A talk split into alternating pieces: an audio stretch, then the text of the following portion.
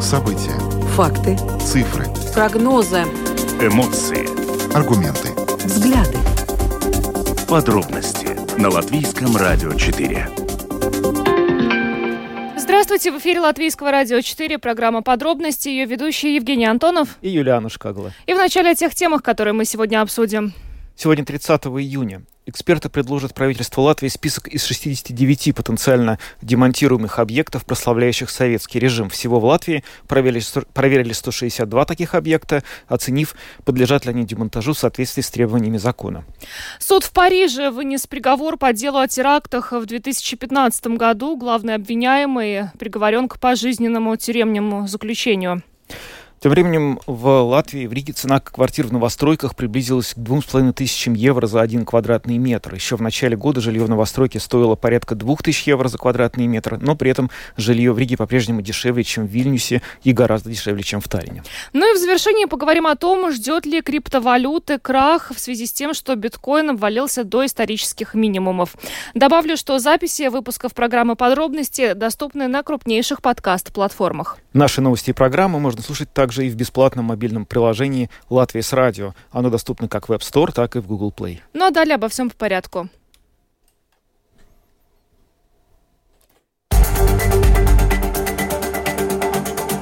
Подробности прямо сейчас.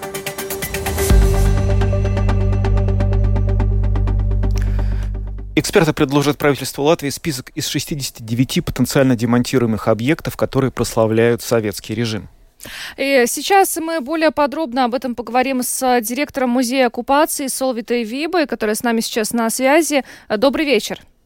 Добрый вечер. Добрый вечер. А, правительство предложит список из 69 э, подлежащих демонтажу советских памятников, но э, сегодня утром нашим коллегам на Латвийском радио вы сказали о том, что э, вообще в целом эксперты оценивали около 300 потенциально демонтируемых объектов. Расскажите, пожалуйста, по каким, по каким критериям эти объекты вообще оценивались? А, ну, сначала мы смотрели список, в котором были довольно такой обширный э, список, но мы смотрели вот для конкретного закона, потом уже список без тех объектов, которые ну, не подлежит этому закону, то есть э, что 162 объекта.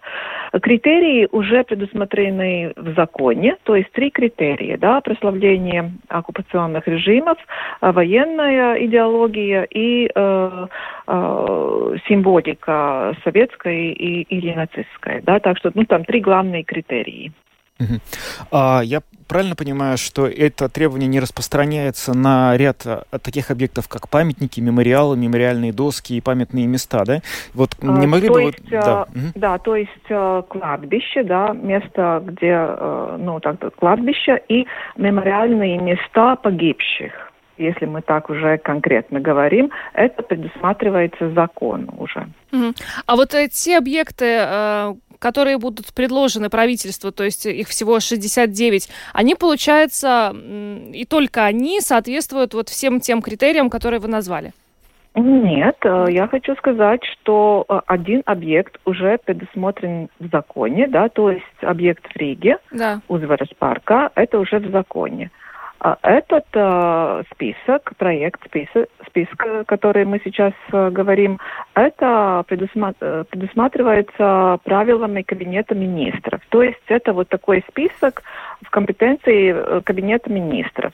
И третий уровень, э, уровень самоуправлений, которые тоже могут э, смотреть по закону, и не только могут, но это функция уже предусматривается в законе, да, что и каждое самоуправление тоже а, обязано а, оценить ну, в своей территории такие объекты, подлежащие этому закону. То есть три уровня, ну, как бы а, делегирует вот эту функцию в законе.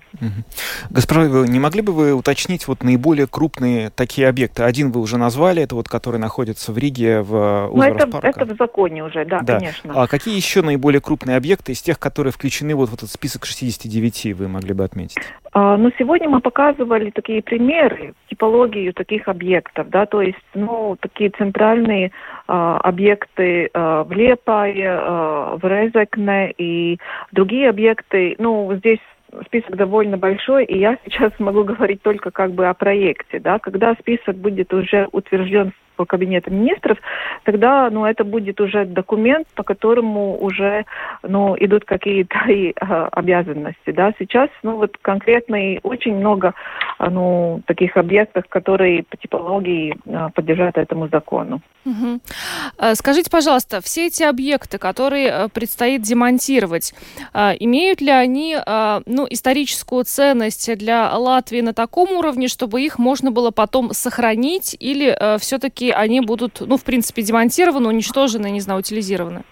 А, ну да, почему э, наш музей э, упоминается в законе? Потому что закон предусматривает, что фрагменты, детали э, некоторых из этих объектов э, будут включены в коллекцию нашего музея. То есть именно с такой функцией э, для ну, э, э, педагогических функций, для сохранения ну, исторических фактов, э, которые э, наша коллекция э, ну, сохраняет, то есть историю 20 века, да, двух оккупаций. И, конечно, и те объекты или фрагменты объектов, ну, у которых есть художественная ценность, об этом тоже обсуждалось на этой рабочей группе. И поэтому из этих 69 объектов 21 объект или фрагменты этих объектов будут включены в нашу коллекцию. 21 mm-hmm. из вот этих объектов, фрагменты. А, то есть они будут установлены на территории музея оккупации? А, ну, вы, конечно, понимаете, что здесь да. а, на площади Стрелков а, у нас таких помещений нет. Uh-huh. Сейчас мы, на, мы работаем над этим вопросом, чтобы ну, думать о конечном объеме этой коллекции, да, э, от этого и зависит, э, ну, какая понадобится территория или вот это специфическое, э, специфическое помещение. Вот это первый, первый уровень, ну, потому что до 15 ноября, как вы знаете, эту работу надо закончить, то есть э, все э, объекты должны быть демонтированы, да, и поэтому, ну, довольно сложно сейчас думать, ну, о дальнейшем этих объектов, потому что, э, ну, на этом уровне мы не планируем экспозицию, да, то есть, э, ну, такой, как, как э, экспозицию этих объектов специфической информации, то есть это уже а если даже будет, тогда это будет уже дальнейшие, дальнейшие планы. Скажите, а этот вот, э, собственно, самый главный 70-й объект, который вот находится в Парке Победы, он войдет в число тех, которые вы хотели бы сохранить и которые планируется как-то использовать в экспозиции вот, музея оккупации? А, ну, конечно, закон не предусматривает э, полный объем, объем ни одного объекта. Да, вы понимаете, mm-hmm, что э, это детали или фрагменты. Э, об этом и обсуж, обсуж, обсуждалось э, на этой рабочей группе. А, то есть э, мы еще не приняли ну, окончательное наше решение, но это решение музея оккупации какие фрагменты или ну, какой объем сохранить из каждого из этих объектов. То есть ну, это будет решение до ну, 5 июля. Угу. Но эксперты э, в рамках этой рабочей группы также выразили надежду, что список объектов, э, подлежащих демонтажу, не будет закрыть, э, закрыт, и его можно будет дополнить. А в чем здесь причина? То есть какие-то объекты, ну, о них, об их существовании, может быть, неизвестно до сих пор или... Ну, такой специфический учет вот таких именно объектов до сих пор не был, потому что это не объекты ну, памятников культуры ну, как, как, э, да, который охраняется государством. То есть такой вот список конкретный, э, конкретного списка не было, поэтому, возможно, и объекты, которые даже не были, ну, э, на обсуждении нашей рабочей группы, некоторым объектам мы должны делать, ну, как сказать, еще дополнительное исследование, потому что была информация, что там есть погребение, например, да, и там надо, ну, это еще выяснить. А, так что, ну, информации, конечно, еще, ну, наверное, будет э, дополнительной, конечно, этому списку. Mm. Это вот такой первый, ну, первый проект. А вот тот срок, который сейчас установлен законом, это 15 ноября, он э, ну, звучит как достаточно жесткий, то есть что нужно в довольно короткие сроки уложиться, чтобы составить это все и потом еще ликвидировать. Насколько это, в принципе, вообще реализуемо, вот исходя из э, просто тех физических условий, в которых мы находимся? Ну да, ну, наверное, это вопрос законодателю, потому что это уже в законе предусмотрено, да, и, конечно, с нашей стороны, то есть э, музей, ну, наверное, должен выполнять э, в своих возможностях, но главная работа – это чисто работа, ну, по демонтажу, да, и это не наша компетенция, это будет делать каждое самоуправление, да, и поэтому, ну, конечно, это зависит от объема самого объекта. Вы понимаете, что типологии очень разные, объемы разные, поэтому, конечно, самый главный объект – это в Риге. Ну что ж, спасибо вам большое за интервью. Солвита Виба, директор музея оккупации, была с нами на связи. Еще раз благодарим и хорошего спасибо. вечера вам. Спасибо. Спасибо. Стоит отметить и напомнить еще раз, что 16 э, июня Сейм э, принял закон о запрете на экспонирование объектов, прославляющих советские и нацистские режимы, их демонтаже на территории Латвии. И этот закон предусматривает, что прославляющие тотальные, тоталитарные режимы объекта подлежат демонтажу до 15 ноября. И, э, как уже и Солвита Виба отметила, демонтаж станет обязанностью самоуправления, на территории которого этот объект, ну, конкретный объект расположен. И э, финансироваться он будет преимущественно за счет средств, пожертвованных физическими и юридическими лицами, если таковые имеются. А если э, остальные необходимые средства э, будут выделены в равных пропорциях из государственного бюджета и э, бюджетов самоуправлений. Да, в законе указано, что это, эти нормы не распространяются на памятники, мемориалы, мемориальные доски, памятные места и другие объекты, которые расположены в местах захоронения воинов, погибших на войне, а также памятные места жертв советского или нацистского террора. Ну, в общем, вот э, такая ситуация с этими объектами, а мы переходим к следующей теме и поговорим о событиях, которые произошли в Париже. Накануне вечером суд э, вынес приговор по делу о терактах в 2015 году. Это были самые чудовищные теракты за всю послевоенную историю Франции. В результате серии нападений, которые произошли 13 ноября 2015 года, погибли 130 человек и еще 350 человек были ранены. Это что произошло в этот день. Группа джихадистов, среди которых были и смертники, они э, провели серию атак в районе стадиона Стад де Франс, где в тот момент э, происходил футбольный матч. И вот этот суд закончился, и подсудимые получили приговоры разной степени тяжести.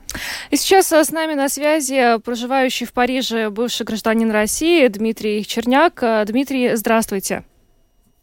Здравствуйте. Добрый вечер. Э, Дмитрий, получается, 7 лет прошло, фактически 7 лет прошло с момента этих э, чудовищных терактов э, в Париже.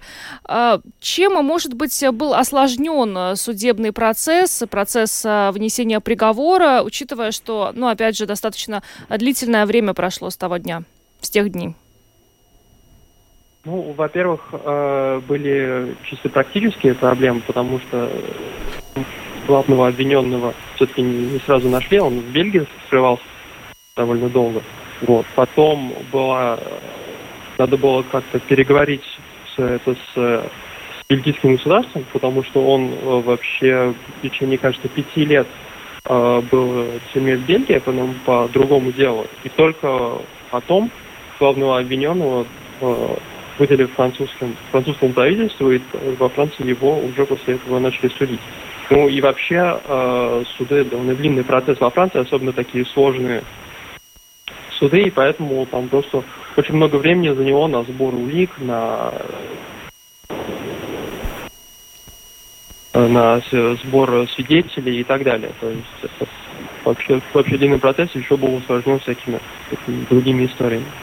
Дмитрий, вот подсудимый, э, который в итоге был, э, получил приговор, был один из 20 э, тех, кто совершил этот теракт, он единственный, кто, в общем-то, выжил и получил приговор. Что он говорил на процессе? Он э, приносил извинения, он как-то раскаялся, как вообще он вел себя, и что в итоге мы вообще узнали о нем и о его мотивах по итогам этого суда? Ну, эм, он, его позиция довольно сильно, сильно изменилась э, в течение суда и вообще за последние 7 лет.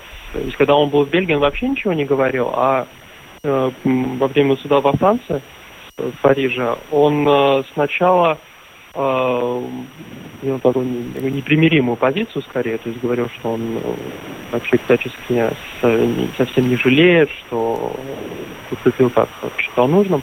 Вот. А уже ближе к концу суда, по каким-то понятным причинам, по крайней мере, э, он, начал как-то раскаиваться, говорил, что, что жалеет об этом, что, что он вообще не убийца. Вот. И, наверное, это как-то связано с его общей линией защиты, в том смысле, что он единственный из выживших, он единственный выжил, потому что он, у него не сработала взрывчатка. По крайней мере, это его версия. То есть, э, наоборот, в течение суда скорее говорили, что не просто не сработал, а он просто либо что либо он передумал. Вот. И, эм, и поэтому, наверное, это как-то укреп... читал или его адвокаты, что это как-то укрепит его защиту. Но в любом случае до конца непонятно. А собираются ли он и его адвокаты, э, может быть, оспорить этот приговор?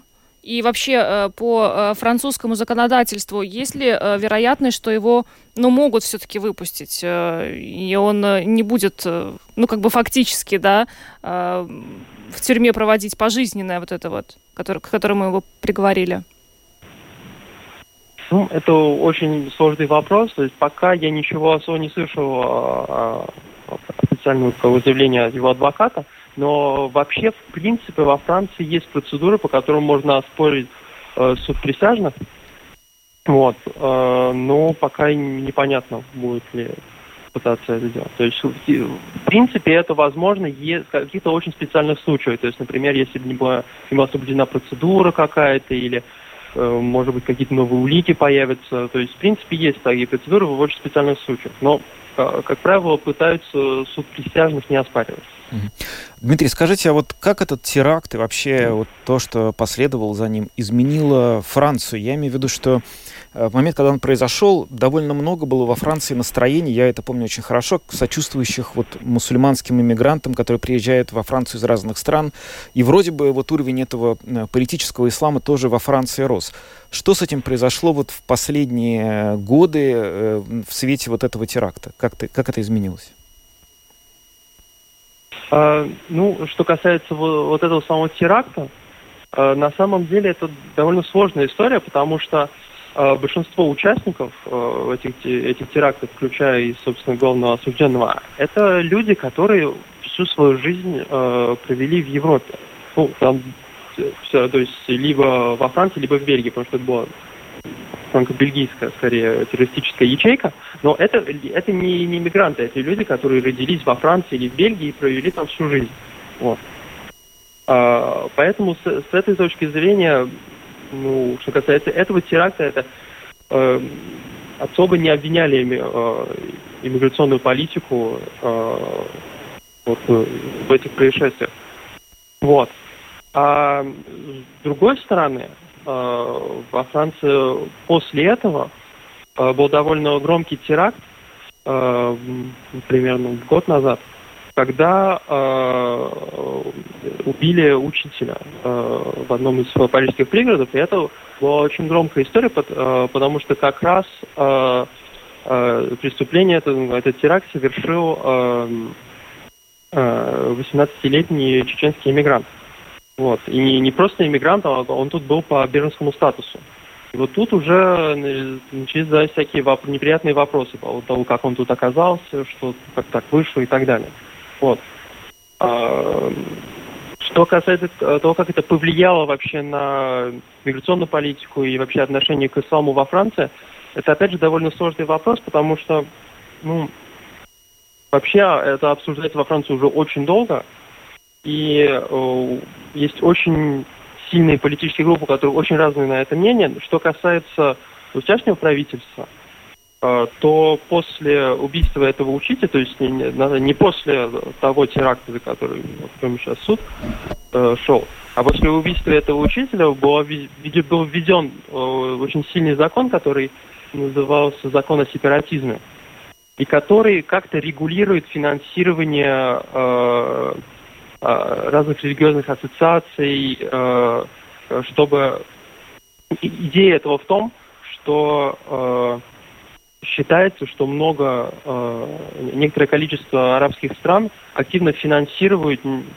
ну, то, что тут называется политический ислам, то есть э, просто э, финансивно финансируют э, ассоциации, которые э, защищают э, такую жесткую линию ислама и которые считают, что э, ислам не может сосуществовать с Французской республикой. И то есть на самом деле вот в данный момент борьба идет скорее вот против вот по этой линии, а не Э, по линии, там, не знаю, платка, идеологического ислама и каких-то других вещей. С другой стороны, есть э, довольно есть ну, там крепкие правые группы во Франции, которые хотят, чтобы этот вопрос рассматривался скорее по-другому, что наоборот э, нужно вернуться к такому более секулярному подходу, нужно вообще запретить платок на улице и так далее, и так далее.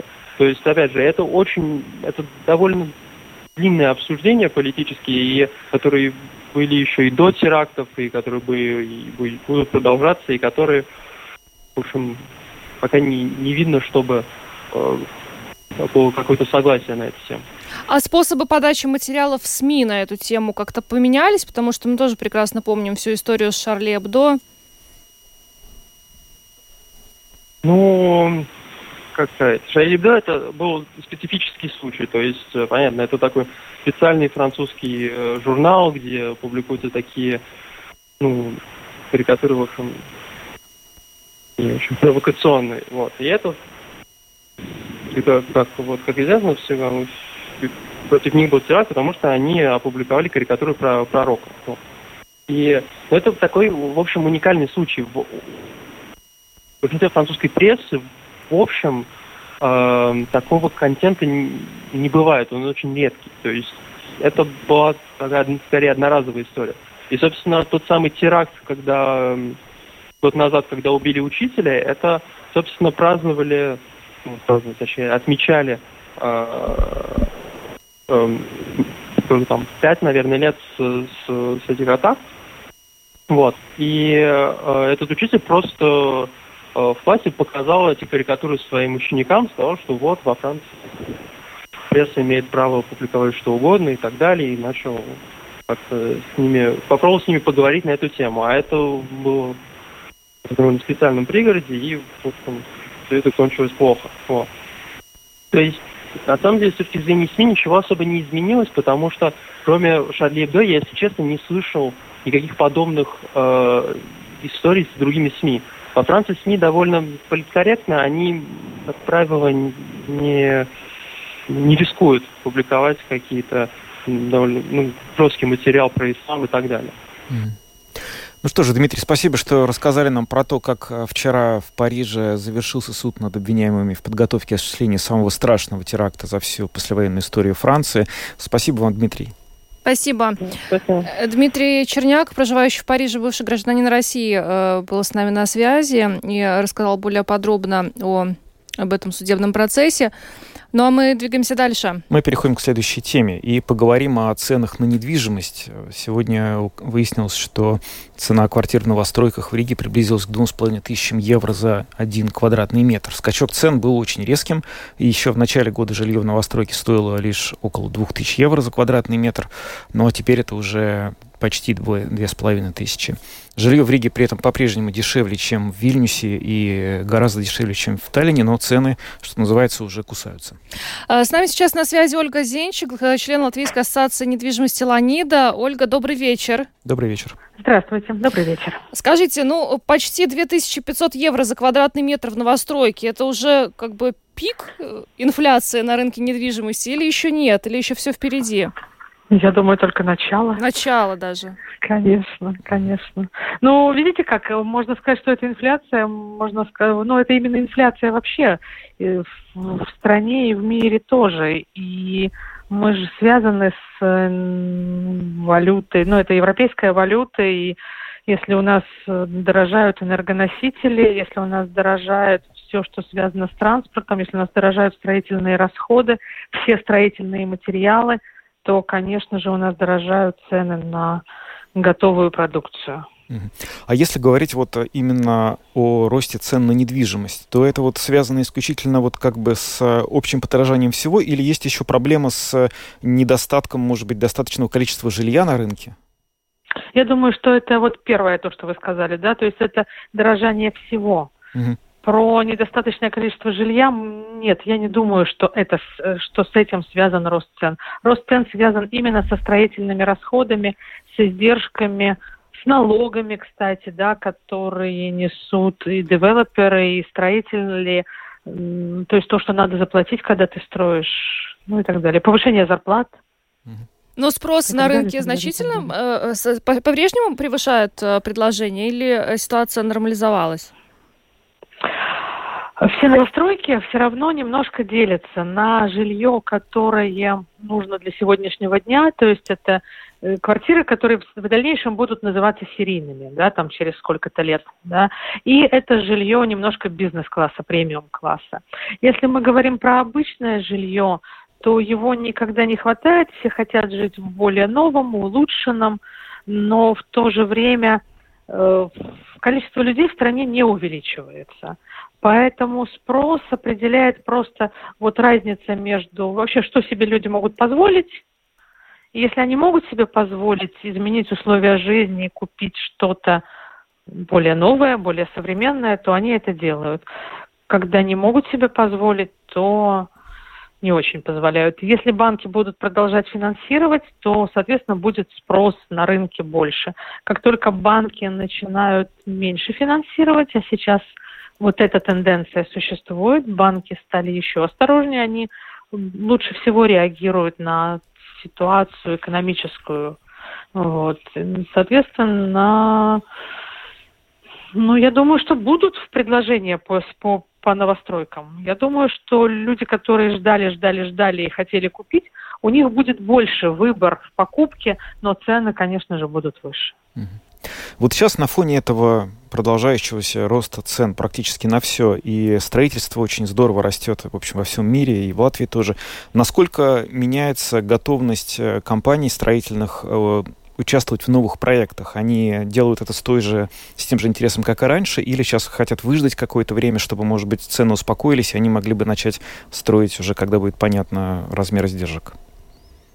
Ведь большинство девелоперских компаний строят Сегодняшняя стройка – это переговоры с инвесторами много лет, ну, несколько лет назад. То есть остановить стройку, которая сейчас происходит, невозможно. Ну, так быстро нельзя, да, потому что это контракты, которые заключены, это материалы часто, которые закуплены, это вот э, договора предварительные, которые заключены, это банковское инвестирование, которое уже происходит. Оно происходит не так, что вам один раз дали деньги и все. Вам дают это частями, трашами, вы в ответ должны построить и так далее. Поэтому все, что строится, скорее всего, достроится. Э, те, кто не вошел в стройку, кто сделал проект, возможно, будет подумает, или опять же инвесторы будут думать. Ведь опять же, девелоперские компании – это компании, у которых получают деньги от инвесторов. Инвесторы принимают решения. Или банк, еще раз, который тоже является инвестором в данной ситуации. Но с новостройками мы более-менее разобрались. А почему, э, ну так тоже достаточно существенно растут цены на вторичное жилье, так называемые старые проекты, ведь они уже стоят, а новее они не становятся, но цены растут. Вот цены на вторичном жилье определяют э, количество предложений и количество спроса. Это чисто рыночные цены, рыночная составляющая. Если есть покупатели, которые покупают за эти деньги, то, соответственно, люди продают за эти деньги. Когда человек хочет продать свою недвижимость, он смотрит, что происходит на рынке, он хочет продать по такой же цене, как продает его сосед. И если есть покупатель, а у него жилье лучше, то тогда его жилье покупают. А вот если мы просто смотрим на соседа, у соседа, ну, не знаю, там, допустим, ориентировочно что-то стоит 100, 100 тысяч евро, и мы поэтому тоже ставим 100 тысяч, а покупатель не готов платить 100 тысяч, потому что на улице напротив есть за 80 а через еще квартал есть за 70, то тогда покупатель не купит. А если покупателю очень нужно, и он понимает, что у него есть эти 100 тысяч, и то, что ему предложили сейчас самое лучшее, он будет покупать. Ну, 100 тысяч это просто цена, да, это может быть 50 тысяч, это может любая быть цифра, которая, про которую думает покупатель на рынке. Вторичное, вторичное жилье дешевле, чем чем новостройка всегда, все время. И квадратный метр вторичного жилья э, ну, сильно меньше, чем в новостройке, опять же. И если люди хотят, ну, например, у них нет жилья, и они хотят купить недвижимость, то купить на вторичном рынке им проще – Получить кредит в банке тоже проще. И понятнее, как они будут оплачивать этот кредит, потому что расходы в месяц будут намного меньше, кредитные расходы. Но вообще стоимость покупки меньше. Получается, что собственники квартир самостоятельно, собственными руками подняли цены на э, вторичное жилье. Ну, можете так сказать, да. Угу. А что происходит вот сейчас с ипотекой? Насколько она по-прежнему сохраняется вот этот вот э, интерес и объем выданных ипотечных кредитов в свете того, что вот сейчас постепенно начинается повышение кредитных вот ставок всеми центральными банками, и в Европе тоже это происходит? Вы сказали, что банки более осторожно тоже сейчас смотрят на это. Да, банки смотрят более осторожно. Они первые, ну, во-первых, э, они сразу же увеличивают количество первичный, первичный первый взнос, да, то есть сумму денег, которую должен заплатить покупатель собственных. Э, они очень внимательно смотрят на платежеспособность покупателя сегодня и насколько его платежеспособность будет возможно завтра. То есть это образование людей, это их зарплата, это их возможность трудоустроиться в другом месте. Они прекрасно понимают, что у вас будет больше уровень безработицы – ну и так далее, и так далее. А, скажите, вот насколько вообще э, инвестиционно сейчас привлекательны квартиры, если вот э, есть человек, у которого есть средства, и он ищет возможность куда-то их вложить, э, имеет ли смысл покупать ту же новостройку в расчете на то, что цена вырастет еще в ближайшее время на какое-то ощутимое количество процентов?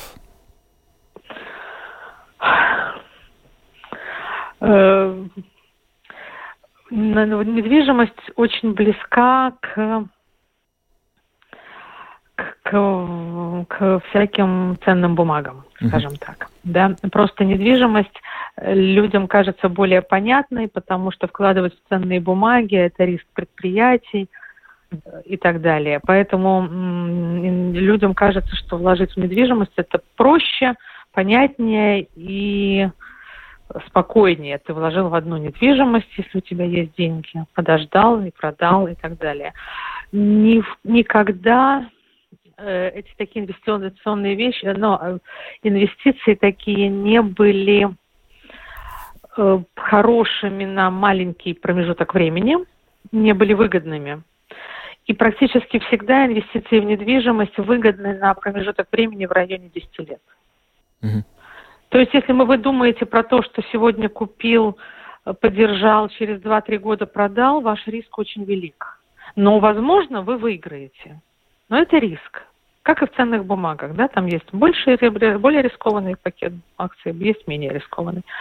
Если вы думаете, что у вас есть деньги, вы вкладываете, и можете забыть про это на лет 10, то вы однозначно выиграете, потому что хранить сегодня просто деньги, я считаю, что это, ну, ну совсем неправильно, скажем так. Вы вначале сказали, что 2500 э, евро за квадратный метр – это только начало. Прогнозы – дело неблагодарное, но тем не менее, как вы считаете, дойдет до 3000 за квадратный метр, ну, если мы говорим о новостройках? Я опять вернусь к строительству, к стоимости строительства. За последний год, за полтора года на строительство подорож... материалы подорожали ну, практически в два раза. Какие-то позиции подорожали на 30, 40, 50 процентов, а какие-то позиции, там, цемент, только за последние несколько месяцев подорожали в два раза. Поэтому стоимость квадратного метра тоже зависит от... Ну, те, те, кто уже заключили контракт, кто строит по тем ценам, что, что они заявляют, они обычно все-таки ну, немножко закладывают э, прибыль, что ли, да, или там вот свое, свой риск, которым они могут, который они могут вот, вложить в, это, в, эти, в эти деньги. А дальше, ну, что-то повысится в цене сильно. Я думаю, что, как, что, что, что цены не будут... Ну, например, завтра не появится объявление с ценой, что вот новая новостройка стоит 3000 евро за квадратный метр, а вчера мы продавали по, по 2500. Угу. Так быстро это не, не случится. А вот что будет через полгода, э, возможно, останутся 2500, 2500, 2500, но если будут продажи, когда будет продано, например, 30% от объема, ну, вот вышла новостройка на продажу, да, начались продажи, 30% реально продано, цены повышаются всегда. Что ж, Ольга, спасибо вам большое за то, что рассказали о ситуации на рынке. Ольга Зенчик, член Латвийской ассоциации недвижимости Ланида, была с нами на связи. Еще раз благодарим вас и хорошего вечера. Спасибо. Спасибо вам тоже. Всего доброго. Всего доброго.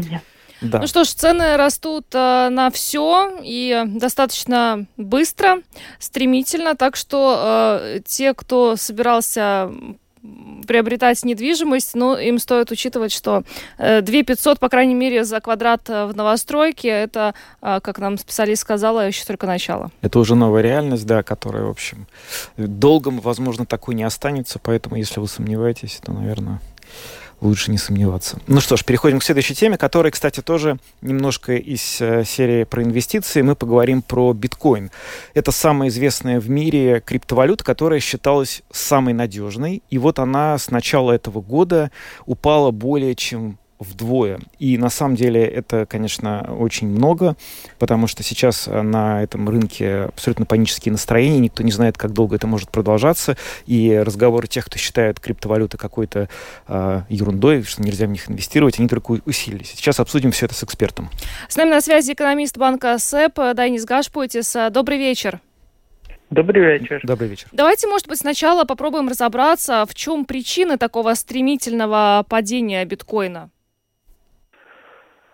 Ну, я бы сказал, это надо смотреть контекст, что происходит вообще в мире э, финансовых рынков, да, и э, мы видим э, падение, то есть есть такие риски, нервозность выросла, и, конечно, биткоин следует этим, этой тенденции, да.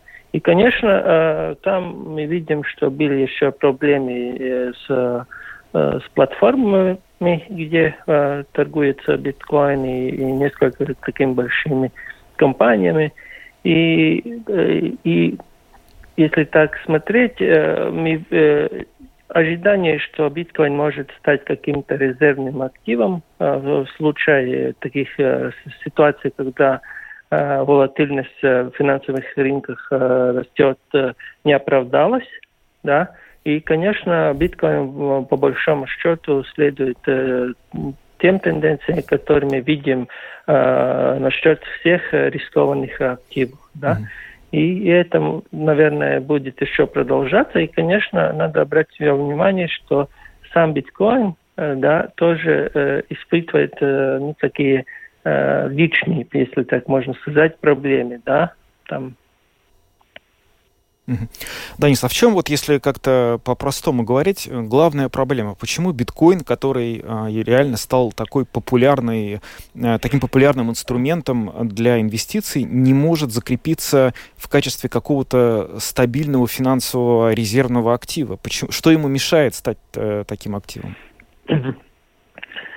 Ну, э, да, ну, еще год, немножко больше назад, э, конечно, был, было ожидание, что он может стать э, как бы новым золотом, да, то есть активом, который может как бы эм, выдержать такой, ну, как бы как актив в ситуации, когда есть большая волатильность, да.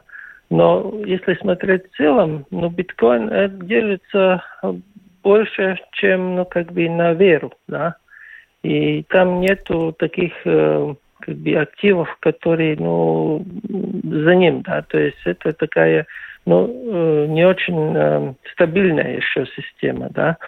И эта вера не, не, как бы, не вышла, как бы, свой цикл, да, такой, который вышел, например, золото, да. Если смотреть золото, это, ну, как бы если можем говорить, это уже тысячелетий, да, такой актив, да. Если смотреть э, реальную такая при, применяемость э, золота, он довольно малый, да. То есть э, э, это, ну, как бы, э, как бы он не пошел Э, насчет э, как золота, да. То есть и мы видим, что многие страны тоже это видят как э, много такой нелегальный, такой темный еще э, системы, да.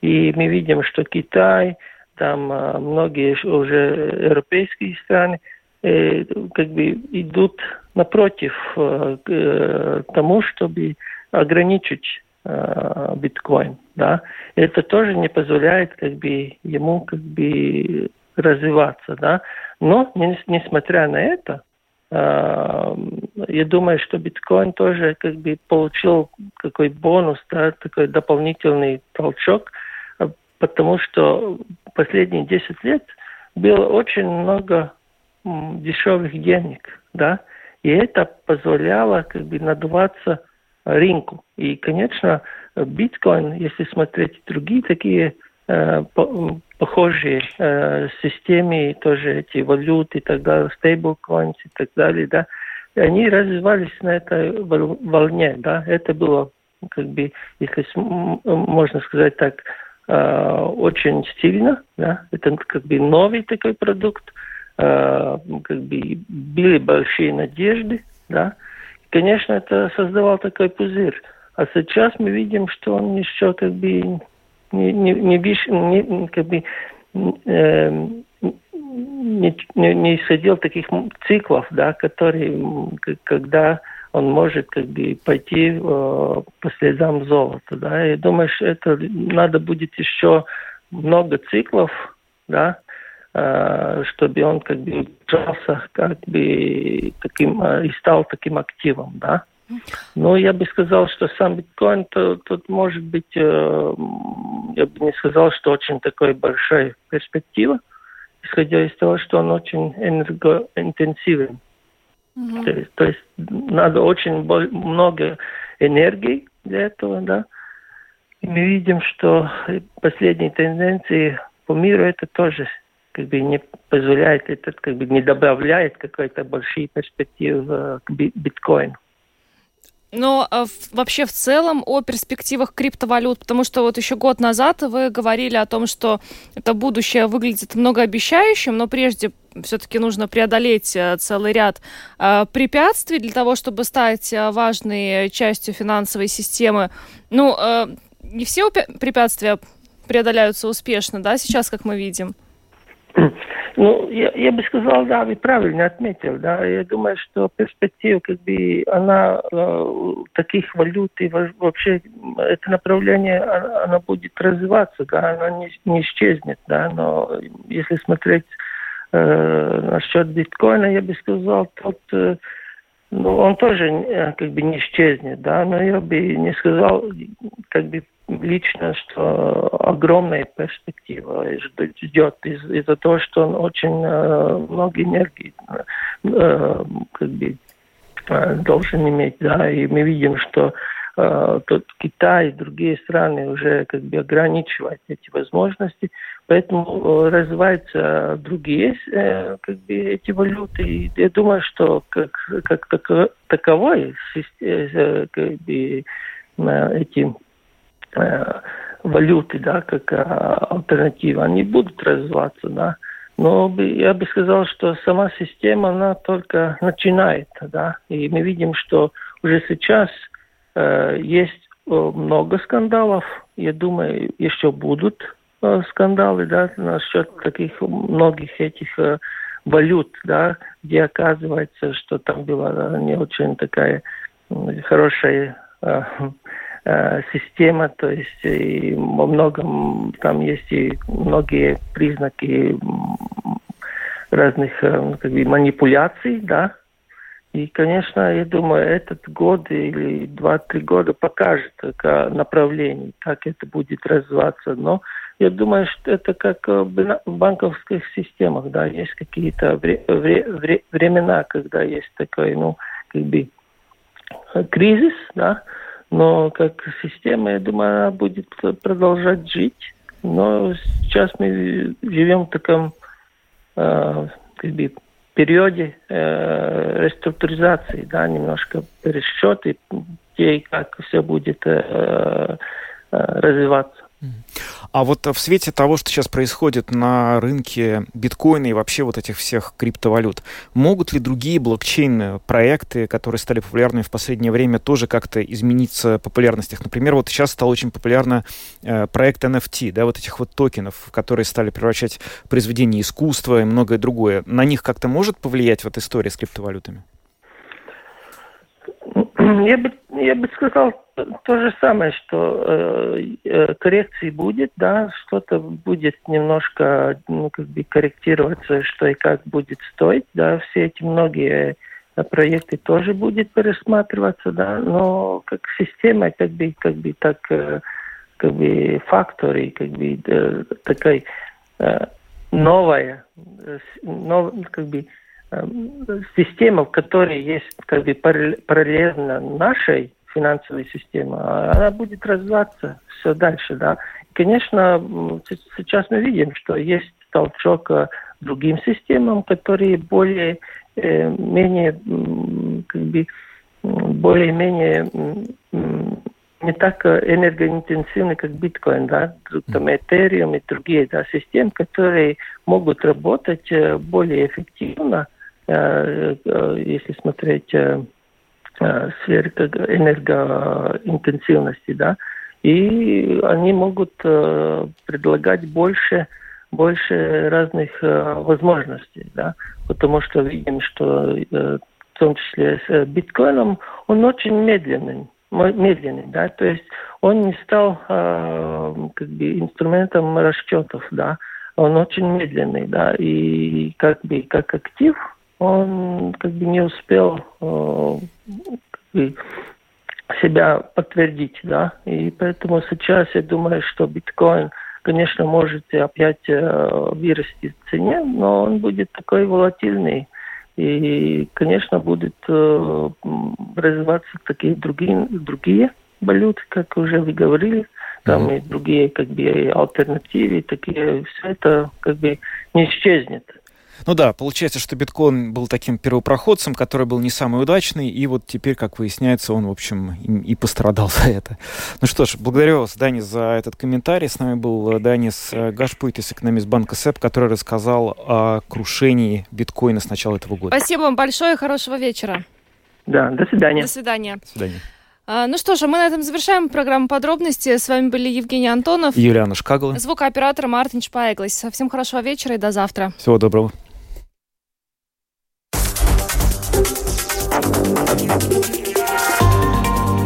Латвийское радио 4. Подробности по будням.